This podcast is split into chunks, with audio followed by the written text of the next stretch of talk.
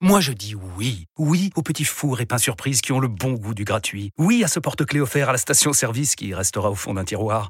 Oui à une pizza achetée, la deuxième offerte, parce que celle offerte est toujours meilleure.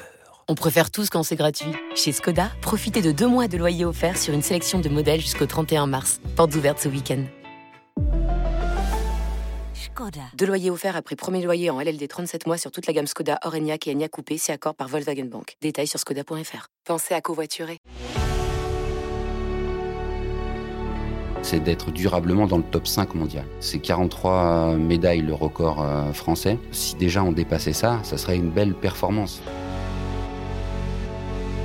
Bonjour, je suis Yves Pulici. Combien de médailles la France va-t-elle remporter pendant les Jeux de Paris 2024 Au moins autant qu'à Tokyo? Ça veut dire 33, dont 10 en or ça faisait nous la huitième nation olympique. Un homme a pour objectif de faire remporter encore plus de médailles en 2024. C'est Yann Kuchra, ancien gymnaste de haut niveau et manager de la préparation des Jeux de Paris 2024, coordinateur de gagnants en France à l'Agence nationale du sport. Paris 2024, le grand défi. Yves Pulici. Bonjour Yann Kuchra. Bonjour. Votre rôle, c'est de permettre à la France de remporter le plus de médailles olympiques. Donc, comment est-ce que vous allez faire Déjà, en premier lieu, euh, c'est les athlètes au quotidien qui font euh, la performance, euh, qui produisent l'effort avec leur, leur entraîneur. L'Agence nationale du sport, comme toutes les institutions sportives autour, sont là pour essayer de les accompagner, les challenger, leur trouver des solutions quand ils rencontrent des problématiques. Mais c'est vrai que la performance, c'est avant tout la cellule athlète-entraîneur qui qui la produit. Évidemment, à un peu moins d'un an euh, des Jeux, euh, on a fait déjà un bon bout de chemin, mais on travaille sur euh, ce gain marginal, c'est-à-dire tous les éléments qui sont insignifiants, mais qui mis bout à bout peuvent peut-être faire la différence du côté positif à Paris 2024. Et donc, quand on a la chance d'organiser une si belle compétition à domicile, on essaye d'utiliser cet avantage maison pour mieux connaître les environnements dans lesquels les athlètes euh, vont euh, exercer. On essaye de mieux connaître le matériel qu'ils vont utiliser pour justement euh, les familiariser avec l'environnement des Jeux. Vous êtes un peu le lien entre le gouvernement, les entraîneurs, les athlètes, Paris 2024 c'est vrai que le dispositif Gagné en France, euh, présidé par la ministre des Sports, fédère toutes les institutions du sport français. C'est le seul endroit finalement où tous ces acteurs euh, sont autour de la table et essayent de coordonner leur action au service des athlètes. Je trouve que ça, c'est plutôt euh, vertueux. C'est quelque chose qui n'existait pas. Et donc, quand on a un événement aussi exceptionnel que les Jeux, il faut créer des dispositifs exceptionnels, justement, pour que ensemble, on permette à l'athlète, à son entraîneur, d'exprimer euh, tout leur talent pendant la période des Jeux. Par exemple, vous faites quoi concrètement pour les athlètes, pour les entraîneurs? En amont des Jeux, on essaye de créer les meilleures conditions euh, de préparation. Donc, on fait en sorte que les endroits où les athlètes vont être en stage, où, où ils vont s'entraîner, qu'on améliore ces conditions d'accueil.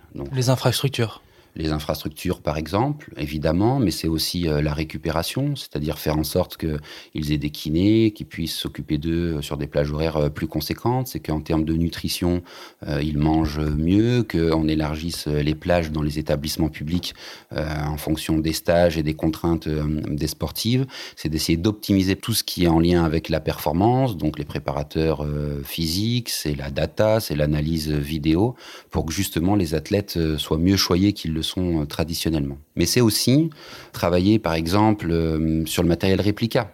On essaye d'avoir euh, en primeur le prestataire qui va équiper tel ou tel gymnase pendant les Jeux, et nous, on passe tout de suite commande auprès de ce prestataire pour que chaque structure où s'entraînent des, sportifs à potentiel puisse évoluer sur le même matériel que ce qu'ils vont retrouver pendant les Jeux. C'est aussi une mise en ambiance, si j'ose dire, une atmosphère autour des jeux, euh, pour qu'au quotidien, on ait envie de se dépasser euh, plus. On essaye de stimuler les athlètes. Donc, dans nos établissements publics, on a pu utiliser euh, les logos et Agitos Paris 2024, ce qui n'avait pas été le cas jusque-là, pour qu'on soit déjà dans l'ambiance des jeux, pour qu'au quotidien, les athlètes sentent qu'il se passe quelque chose d'exceptionnel et que ça leur donne une énergie supplémentaire au quotidien. Et de la même manière, très important euh, pour nous que euh, des grands témoins qui ont une expertise autour des jeux, qu'elles soient heureuses ou malheureuses, puissent euh, apporter cette expérience-là auprès des athlètes et des entraîneurs. Donc on crée aussi beaucoup d'interactions avec des grands champions français qui viennent témoigner de ce qu'ils ont vécu au jeu. Euh, ils n'étaient pas favoris et puis ils ont gagné. Mmh. Ou au contraire, euh, ils ont loupé sur une Olympiade et ils ont réussi sur celle d'après à aller chercher un podium olympique. Donc tous ces transferts, toutes ces connexions, ce lien-là est fondamental et c'est ce qu'on essaye de porter dans le dispositif gagné en France. Comment est-ce qu'ils se sentent les athlètes, les entraîneurs à moins d'un an des Jeux? Je pense qu'ils se sentent euh, bien et confiants. En tout cas, euh, c'est essentiel de les mettre dans cette euh, atmosphère de confiance, si on le veut, qu'ils soient en pleine réussite dans moins d'un an désormais. on a eu des épisodes très heureux sur des compétitions qui ont vu les Français briller, hein, évidemment. On a eu d'autres déceptions sur certaines disciplines qui, pendant l'été, n'ont pas été à la hauteur des objectifs qu'ils se fixaient. Mais je crois que ça sera profitable finalement dans la préparation des athlètes. Il reste euh, un an, on peut réguler euh, beaucoup de choses encore, on peut euh, se servir de ces expériences heureuses ou malheureuses pour affiner son projet de, de performance, se servir de ces situations-là pour essayer d'aller encore plus loin dans les démarches euh, mises en place. Et euh, je, ne doute pas finalement que chacun tire leçon de euh, ces compétitions estivales, et ce qui permet d'arriver avec beaucoup d'humilité et la confiance accumulée d'un travail au quotidien qui se renforce et qui produit ses effets. On leur demande d'être fort à Paris 2024 pour que la fête soit belle. Je crois que si les Français qui participent au jeu réalisent leur meilleure performance pendant cette compétition, qu'il soit sur le podium ou pas sur le podium, tout le monde sera satisfait. Là, vous parliez des championnats de cet été. Moi, je pense à l'athlétisme notamment. Qu'est-ce qu'on va faire du coup cette année pour améliorer nos, nos performances? C'est vrai que l'athlétisme n'a euh, pas vécu euh, le meilleur championnat du monde de ces dernières années. Pour autant, il y a eu quand même un certain nombre de satisfactions. Ce relais du, 4x400 a mis le frisson à, beaucoup de Français et j'imagine à beaucoup d'athlètes. Euh, on sait qu'on a une chance sur les relais. Le 4x400, le 4x100, euh, voire le, le, relais mixte où on a des opportunités comment ensemble on crée les conditions pour que nos relayeurs euh, se préparent euh, suffisamment bien pour être performants à Paris 2024.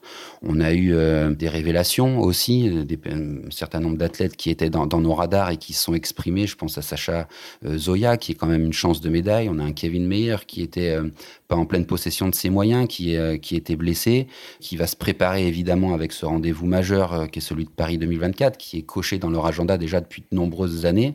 Donc bien sûr qu'on réussira pas à faire de l'athlétisme la plus grande euh, nation mondiale, ça n'a jamais été le cas, mais par contre on a une vingtaine d'athlètes vraiment sur lesquels on peut compter et qui peuvent faire euh, une belle compétition au jeu. Et donc la Fédé d'athlétisme, l'agence et tous les autres acteurs vont être là autour pour essayer de stimuler et optimiser toutes ces chances-là. Vous avez quoi comme objectif de, de médaille? C'est très difficile quand on, parle de, sport d'avoir des objectifs de, médailles, surtout au jeu. Je pense que hum, jamais l'histoire n'est écrite à l'avance, sinon on n'irait pas dans les enceintes sportives, on frissonnerait pas euh, aux réussites ou aux échecs des équipes que nous supportons. On a juste essayé d'être le plus objectif possible et quand on a analysé sur l'année 2022 et on refera le même travail en 2023, le nombre de médailles mondiales que nous avons obtenues. On en a obtenu euh, une bonne centaine sur euh, les disciplines olympiques et à peu près 90 sur les disciplines paralympiques. Donc euh, on sait qu'on a un potentiel qui est conséquent. Ce qu'on arrive difficilement à faire, c'est le taux de conversion, c'est-à-dire de transformer ces médailles mondiales en médailles olympiques ou paralympiques. Donc quand on travaille sur le gagnant en France et donc sur le gain marginal et sur le home advantage, c'est pour essayer d'améliorer ce taux de conversion, pour faire en sorte que toutes les médailles mondiales qu'on a pu glaner, on les transforme en médailles olympiques. Et évidemment avec un maximum de médailles d'or, puisque on sait que l'ambition euh, du président de la République euh, a annoncé et assumé, c'est d'être durablement dans le top 5 mondial. Et pour ça, il va falloir qu'on fasse euh, une bonne vingtaine de médailles d'or olympiques et paralympiques, ce qui est assez conséquent. On en avait fait 10 sur les derniers, sur les les derniers Jeux à, Tokyo, 11 pour, pour le para. Donc il faut vraiment qu'on améliore notre réussite en médaille d'or. Mais là encore, je pense que c'est difficile de parler de volume de médailles. Mmh. Si je prends les Jeux Olympiques, c'est 43 médailles le record euh, français. Si déjà on dépassait ça, ça serait une belle performance, très clairement. Donc, essayons de mettre les Français euh, qui préparent ces Jeux-là dans les meilleures conditions de, réussite, en travaillant sur tous les points de détail euh, où on peut les accompagner, pour qu'ils puissent s'exprimer de la meilleure des manières et qu'ils réalisent leur meilleure performance au jeu. C'est quoi l'échéancier, le calendrier euh, jusqu'à jusqu'à juillet 2024 du coup? Les enjeux, ils sont nombreux. Il y a un certain nombre de compétitions euh, encore en cours euh, avec des quotas olympiques ou paralympiques à aller décrocher. Si on est certain d'avoir une délégation française conséquente, pendant ces Jeux, il y a encore un certain nombre de quotas à aller chercher. Si je prends l'exemple de Kevin Meyer, il n'est pas encore qualifié pour les Jeux à lui d'aller chercher le quota. J'ai parlé des relayeurs. Pareil, ils auront une compétition au printemps euh, pour aller se qualifier au jeu. Il ne faudra pas la louper. Donc, bien sûr qu'il y a un focus très fort Paris 2024, mais à côté de ça, il faut d'abord faire les étapes les unes après les autres, se qualifier sereinement au jeu, monter en progression pour pouvoir exprimer son talent euh, au jeu. Donc les rendez-vous, ils sont euh, nombreux. On va être au contact des athlètes, euh, des DTN, des directeurs de performance tout au long de l'année pour essayer de les écouter, de voir à, chaque fois qu'on pourra les accompagner ce qu'on peut mettre en place, puis essayer de, les accompagner dans cette trajectoire, dans ce couloir qui est l'heure de performance le rôle de l'agence ou du dispositif gagné en France, c'est de ne jamais s'immiser dans le projet de performance de la Fédé. C'est celui qui appartient à l'athlète, à son entraîneur. Nous, on doit être des facilitateurs, on doit être des accompagnateurs pour que justement l'athlète euh, soit dans une situation de confiance euh, optimale. Est-ce qu'il y a des disciplines qui ont plus de besoins que d'autres en France, d'aide de, votre part notamment? Évidemment qu'il y a des disciplines euh, qui ont besoin d'un accompagnement plus soutenu de l'État. Euh, certains sports professionnalisés avec des athlètes qui jouent euh, en club euh, sont peut-être mieux structurés, avec des centres de formation plus stabilisés, avec des moyens financiers un peu plus conséquents. D'autres disciplines n'existent qu'à travers les jeux. Si je prends l'exemple de, de l'escrime, c'est révélateur. Pourtant, l'escrime est l'une des disciplines les plus pourvoyeuses de médailles pour la France au jeu. Je pourrais prendre l'exemple du cyclisme sur piste également. On en parle euh, rarement ou en tout cas euh, au jeu. Le judo, on en parle un peu plus parce qu'on a, on a des grands champions qui font briller la discipline, mais euh, c'est surtout au jeu qu'on met la lumière sur cette discipline-là. Donc il y a beaucoup de, de sports confidentiels, si j'ose dire, même si je considère que tous les sports sont équitables. Il y en a qui prennent moins la lumière à part au jeu. Et c'est vrai que c'est ça la fête du sport olympique et paralympique, c'est qu'il y a un certain nombre de disciplines qui n'existent qu'à ce moment-là. le badminton, le tir à l'arc, le tir, et je pourrais en citer beaucoup d'autres. Le paralympisme, évidemment aussi. C'est une chance pour nous que de pouvoir euh, porter une dynamique d'une équipe euh, France euh, unifiée, olympique et paralympique, et qu'on pousse pour que les athlètes olympiques, une fois leur compétition terminée, deviennent des supporters de l'équipe de France paralympique pour aller les encourager. C'est aussi très vertueux. C'est pour ça qu'on les accompagne mieux. On a, on a multiplié par trois l'accompagnement financier pour le paralympisme depuis 2020 parce qu'on sait qu'on a du retard, qu'il y a un, gap à, rattraper et que euh, une fédération euh, et, un État qui rayonne aux Jeux paralympiques est un État qui s'est mieux emparé euh, du sujet de l'intégration au quotidien. L'exemple des Jeux de Sydney en 2000, ils avaient cassé la baraque au niveau paralympique. Ben, on voit bien que dans la société australienne, les personnes en situation de handicap sont vachement mieux intégrées. Donc on a aussi un rôle qui dépasse le sport, qui est un rôle sociétal et ce qu'on essaye de porter pendant pendant cette campagne des Jeux parisiennes. Comment est-ce que vous accompagnez du coup plus euh, les euh, athlètes qui font du badminton, de l'escrime, ceux qui bah, doivent travailler aussi la journée euh, pour, pour se payer les entraînements Aujourd'hui, il y a un peu plus de 5000 sportifs qui sont sur les listes de haut niveau du ministère. L'Agence nationale du sport, quand elle a été créée, c'était pour repenser le système et le modèle du sport français. Et donc, à ce niveau-là, il fallait être un peu plus fin dans l'accompagnement des sportifs. Et donc, les équipes de l'agence, autour de Claude Onesta, ont euh, identifié 600 euh, athlètes olympiques et paralympiques qui sont euh, sur des cellules performance. Ça veut dire qu'ils ont un accompagnement plus particulier, plus fin pour les accompagner dans leur, dans leur trajectoire de performance. Déjà, c'est leur permettre à ces 600 athlètes-là d'avoir un minima 40 000 euros par an pour pouvoir justement se consacrer pleinement à l'entraînement. Donc, pour certains, il y a besoin de contribuer et donc de les aider à atteindre ces 40 000 euros. Pour d'autres qui ont déjà euh, des contrats euh, professionnels, euh, qui ont déjà des aides diverses et variées, il y a peut-être moins besoin d'aide. Mais au moins, on veut ce socle-là pour que les athlètes qu'on a identifiés comme fort potentiel pour Paris 2024 soient mieux accompagnés. C'est dans ce sens-là qu'on on a créé les emplois sportifs de haut niveau, qu'il y a des conventions d'insertion professionnelle, des CAE avec les établissements publics pour que justement ces athlètes-là aient un statut social, qu'ils soient embauchés par la SNCF, par l'armée des champions, par la police, par la RATP, et pour qu'ils aient un statut social et puis qu'ils puissent se concentrer pleinement sur, sur leur entraînement. Donc c'est un choix rigoureux, très fin, porté par les équipes de l'agence toujours en coordination avec euh, la fédération. Et c'est des listes qui sont mouvantes en fonction des résultats, en fonction des athlètes qui euh, émergent. Euh, on les intègre à chaque fois dans ce dispositif pour justement essayer de ne louper personne en chemin. Notre quotidien, c'est de œuvrer à leur réussite. Donc il faut les connaître, évidemment, surtout comprendre leurs difficultés pour trouver les solutions avec eux. Pour mieux connaître ces sportifs-là, il y a les maisons des performances régionales qui sont partout en France. Comment ça fonctionne? Quand l'agence a été créé, l'objectif était de faire du sur-mesure pour les athlètes et d'avoir un accompagnement 360 degrés euh, qui prenne en compte toute la dimension euh, de l'athlète. Et très vite, Claude Onesta s'est dit, si on veut aller plus loin dans le projet, il faut qu'il y ait une déclinaison territoriale et donc qu'on crée les maisons régionales de la performance pour que dans la proximité, euh, on puisse être au contact de la structure, de l'athlète et de son entraîneur et puis qu'on puisse comprendre les problématiques qui sont les leurs et leur apporter des solutions. Donc aujourd'hui, on a 17 maisons régionales de la performance qui sont installées euh, sur le continent et dans les dom-toms, avec 80 agents dédiés à cette mission-là.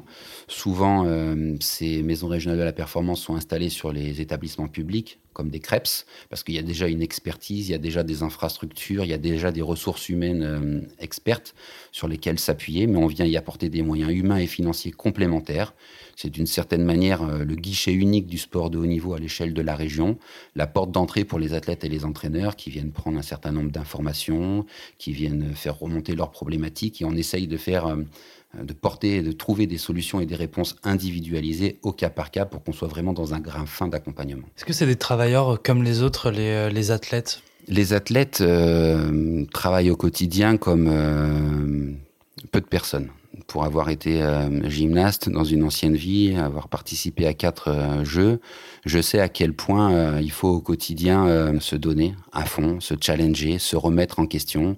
C'est des heures et des heures de, travail tous les jours, 5 six heures d'entraînement minimum tous les jours pour essayer d'atteindre ce Graal olympique.